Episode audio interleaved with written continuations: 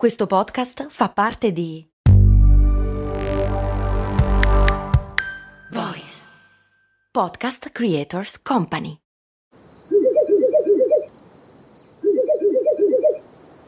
La libertà ti sta chiamando. Sono arrivati gli incentivi Jeep. Oggi sei libero di scegliere Jeep Avenger, il suburbano più compatto di sempre, in versione elettrica, ibrida e benzina, tutte alla stessa rata. Gli incentivi Jeep ti aspettano. Corri in concessionaria, ora. Info su jeepofficial.it. Pronto? Max Corona, che sarei io, presenta Storie di Brand, un entusiasmante viaggio back in the future alla scoperta delle storie che si nascondono dietro i marchi più famosi.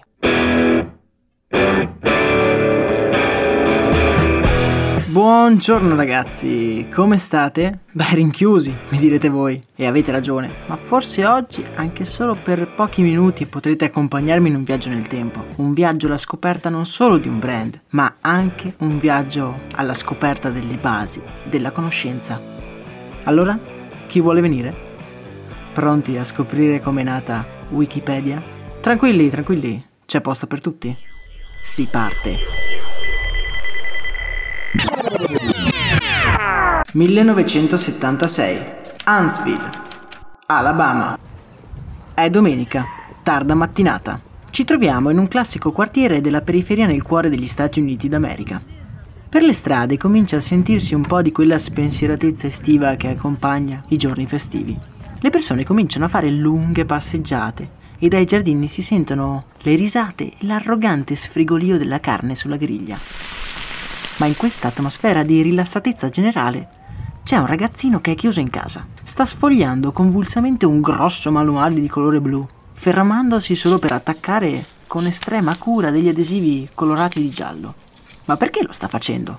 Perché non è fuori a partecipare alla grigliata del quartiere? Notiamo che il libro che ha in mano è una vecchia enciclopedia e gli adesivi che sta attaccando sono delle revisioni che l'editore ha mandato a tutti i clienti per correggere alcune parti o ampliarne delle altre. Jimmy, è così che si chiama, è ossessionato da quel libro da quando ha cominciato a leggere. È una presenza fissa sul suo scaffale e nella sua vita. Quel bambino che vediamo far scorrere il dito sulle pagine di quel libro consumato è Jimmy Wells. E proprio quel libro giocherà un ruolo fondamentale nella nostra avventura. Dal 1976, anno in cui ci troviamo in questo momento, facciamo un salto in avanti nel tempo e atterriamo all'Università di Harbour. Arrivati nel campus ci dirigiamo verso la biblioteca. Il nostro Jimmy, infatti, non è cambiato. È chino su di un grosso volume e concentrato prende appunti. Sta leggendo The Use of Knowledge of the Human Society, un trattato di economia scritto dall'economista Hayek che influenzerà profondamente le azioni future del nostro protagonista. Molto brevemente, il trattato spiega come si può pensare a due sistemi di distribuzione della conoscenza. Uno rappresentato da un team di esperti detentori di tutto il sapere che lo diffondono alle altre persone, e un altro in cui la totalità dei soggetti contribuiscono a creare un sapere comune generalmente consultabile. Vi è familiare questa teoria?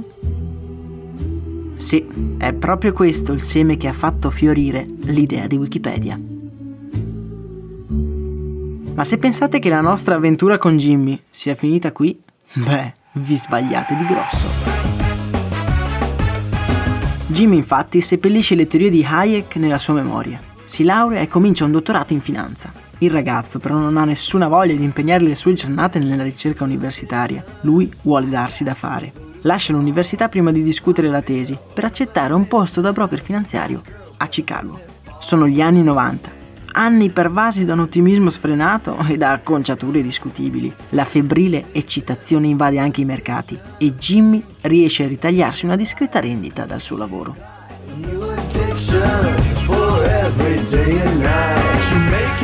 Dopo alcuni anni sulla cresta dell'onda, però Jimmy comincia a sentirsi un po' più irrequieto.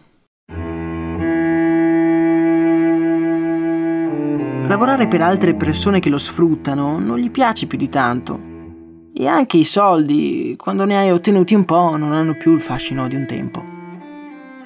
Ed è proprio in quel momento, il momento in cui decide di cambiare vita, che comincia la grande avventura di Jimmy Wells.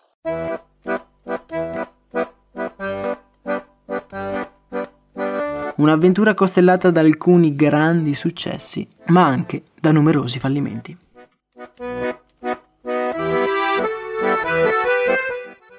Lavorando per alcuni anni in ufficio si rende conto che molti colleghi ordinano cibo da sporto. Fin qui tutto normale, direte voi. Solo che le ordinazioni avvengono totalmente in maniera inefficiente. C'è chi se lo porta da casa, c'è chi chiama un fast food, chi scende al volo a prendere un panino, insomma il caos. E se provassimo ad usare internet per gestire tutte le ordinazioni? L'idea non è male, ammettiamolo, semplice, ma geniale al punto giusto. Purtroppo per Jimmy è il 1996 e internet non è ancora pronto per questo e dopo mesi di prove Jimmy abbandona l'idea. Questo verrà ricordato come il primo fallimento di Jimmy Wells.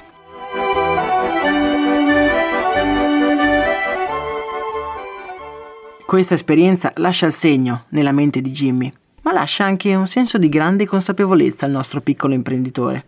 Internet è il futuro e pensando e ripensando a un'altra delle sue grandi idee geniali. Costruisce un motore di ricerca. Tipo Google per intenderci. Lo chiama Three Apes, tre scimmie, e sul sito campeggia un motto di cui lui è molto orgoglioso. Scrivi che cosa vuoi cercare e le scimmie lo troveranno. Con suo sommo sconforto, però, anche questa sua avventura si risulta essere un buco nell'acqua. Cercando di portare traffico sulla piattaforma, entra in conflitto con un gruppo di spammer cinesi che mandano in tilt il sistema, facendolo diventare il secondo fallimento di Jimmy Wells. Questo è proprio un duro colpo per il povero Jimmy, nel quale però la fiamma della decisione non si è ancora spenta. Prima o poi troverà qualcosa che riesce a far funzionare. L'occasione gli si prospetta di lì a pochi mesi.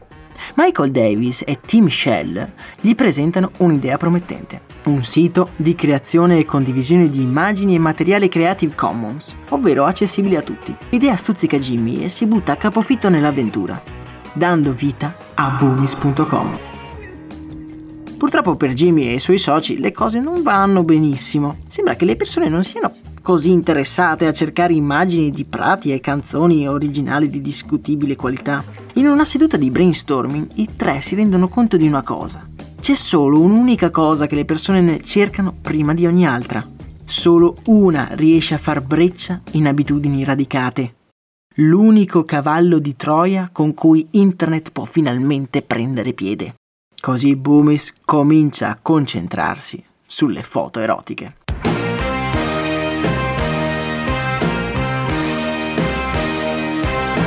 Infatti comincia a produrre shooting con modelle svestite e poi distribuisce gratuitamente sul proprio sito. Il successo è istantaneo e migliaia di soldi cominciano a fluire nelle casse di Boomis e l'azienda comincia a fornire anche dei servizi premium.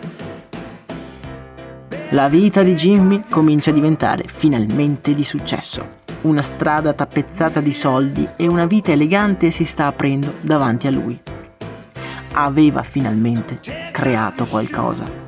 Al solo pensiero sul viso di Jimmy si disegna un sorriso, che però si rompe a metà. È davvero questo quello che voglio fare? Non lo sa più e quella sera si prende del tempo per rifletterci nella sua libreria. Seduto sulla poltrona scorre tutta la sua libreria con lo sguardo, soffermandosi su alcuni titoli. Uno in particolare coglie la sua attenzione. È un grosso volume blu. Jimmy si alza e sforzandosi un po' riesce a recuperarlo dall'ultimo ripiano. Lo apre e gli adesivi gialli incollati su alcune pagine lo riportano indietro nel tempo a quando era bambino e a quanti pomeriggi era rimasto chiuso nella sua cameretta a studiare quel libro. Lo adorava, ma allo stesso tempo ricordava quanto fosse difficile tenerlo sempre aggiornato con le nuove scoperte. Di botto chiude l'enciclopedia e la lascia cadere sulla poltrona. Quella sera, all'insaputa dei soci, scrive un annuncio e lo manda alla mailing list di contatti della sua azienda. Boomis sta cercando un editore. Qualche giorno dopo si presenta negli uffici sgangherati di Boomis un giovane dottorato e Jimmy lo conduce fuori dall'azienda e lo porta fuori su una panchina. Gli altri ancora non lo sanno, ma voglio creare la più grande enciclopedia gratuita della storia. La metteremo su internet. L'entusiasmo di Jimmy contagia anche Larry Sanger, quel giovane dottorato, che decide di accettare il lavoro.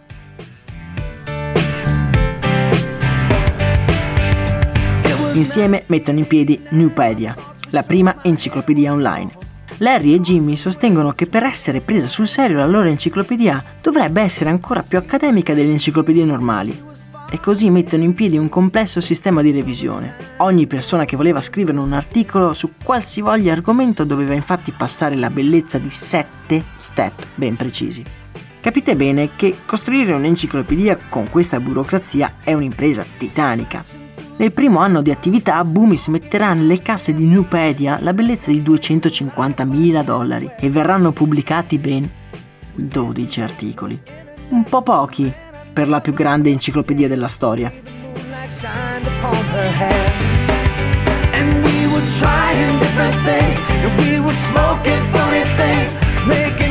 Larry e Jimmy si scontrano duramente. Il primo, un accademico, ha voluto dare a Nupedia un'immagine aristocratica e circondata di docenti illustri, mentre l'altro crede che questo non faccia altro che tarpare le ali alla sua grande idea.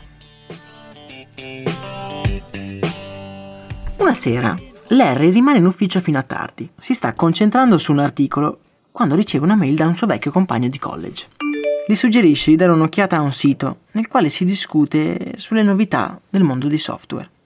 A Larry l'argomento non interessa granché, ma la struttura di quel sito lo lascia interdetto.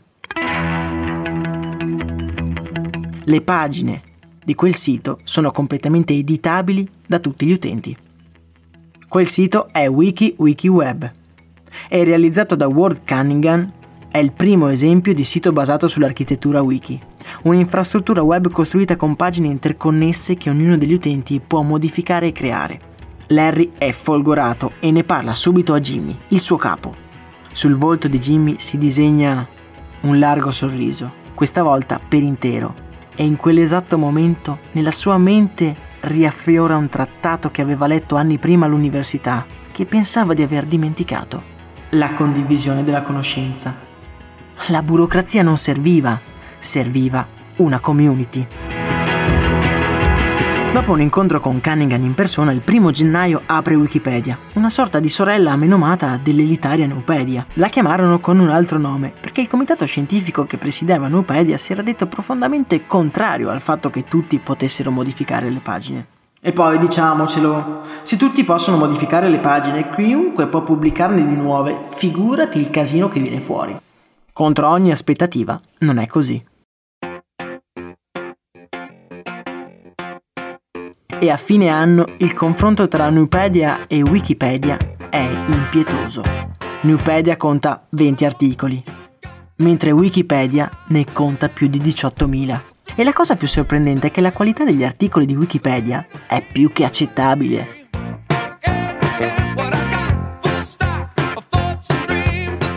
occorre fare una piccola pausa e permettetemi di farvi una domanda. Wikipedia è fantastica, ma quanti di noi sanno effettivamente come funziona? Non molti, eh? Io per esempio non lo so, ma questa mi sembra una buona occasione per scoprirlo.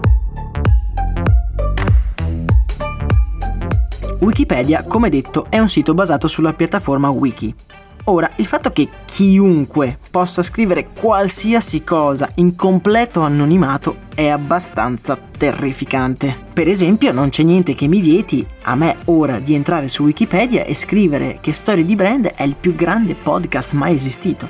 Gli atti vandalici saranno presumibilmente all'ordine del giorno. E invece non è così. Vi sorprenderà sapere che è piuttosto raro. Certo, alle volte capita, ma gli errori su Wikipedia non durano molto. E quindi chi li corregge? Qua ci dobbiamo ricollegare alla teoria della condivisione sulla conoscenza.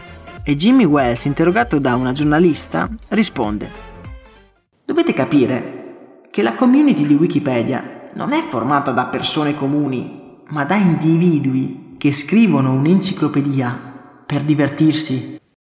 Cioè, Mentre io vado a giocare a calcetto con gli amici, questi si trovano e scrivono un'enciclopedia. E molto spesso queste persone sono davvero esperte nel loro campo e molto orgogliose e gelose del loro contributo.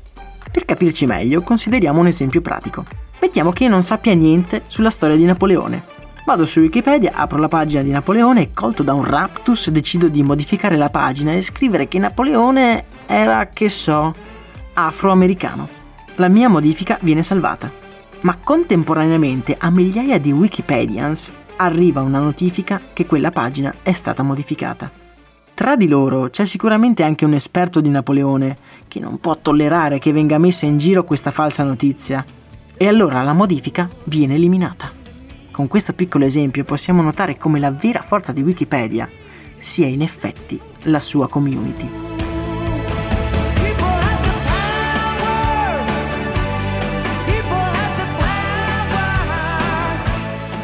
A livello mondiale la community di Wikipedians è ad oggi fondata da circa 80.000 membri, di cui però solo tra i 3 e i 5.000 sono effettivamente attivi.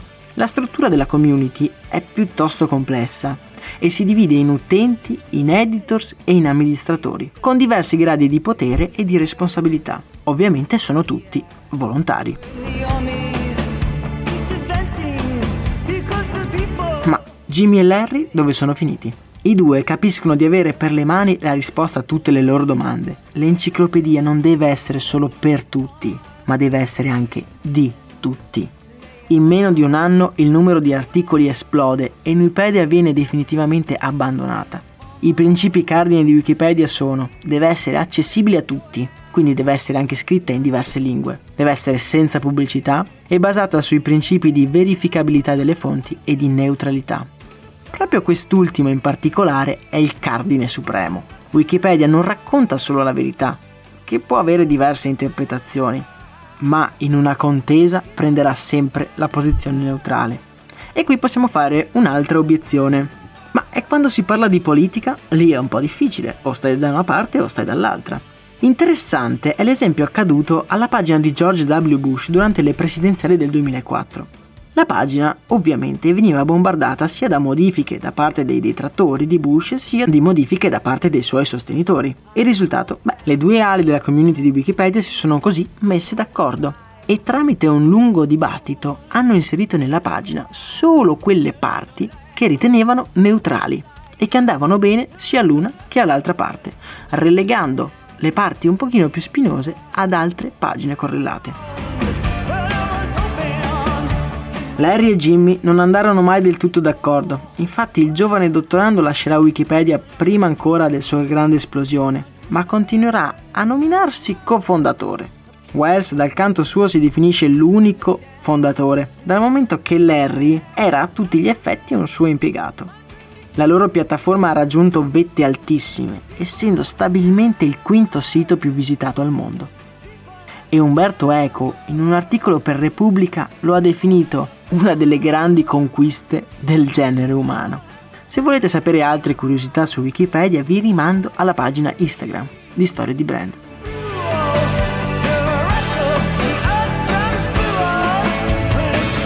Wikipedia e il nostro Jimmy Wells si spenderanno in altri progetti di condivisione gratuita della conoscenza, senza però mai arrivare al successo di Wikipedia, che nel frattempo diventerà una fondazione no profit che ogni anno guadagna milioni di dollari con le donazioni dei suoi affezionati utenti. In questi anni Jimmy si sta adoperando per creare una piattaforma di condivisione delle notizie slegata dalla pubblicità, per diffondere solo news verificate e lottare attivamente contro le fake news.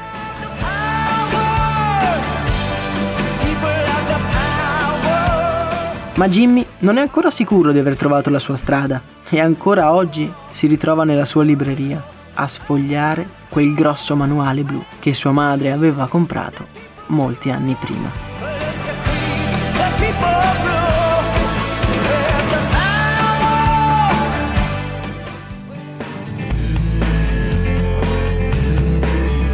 Rieccoci nel presente ed è ora di tornare nella nostra cameretta, che ormai a dire il vero, occupiamo da fin troppo tempo. In questi giorni di disagio e di rinuncia spero di avervi tenuto compagnia anche solo per un breve viaggio nel tempo.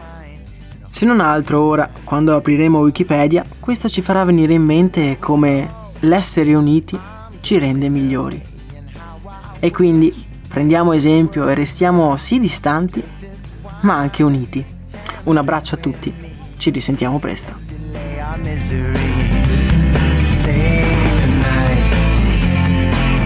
Break of dawn, come tomorrow. Tomorrow I'll be gone, sing tonight. Fight the break of dawn.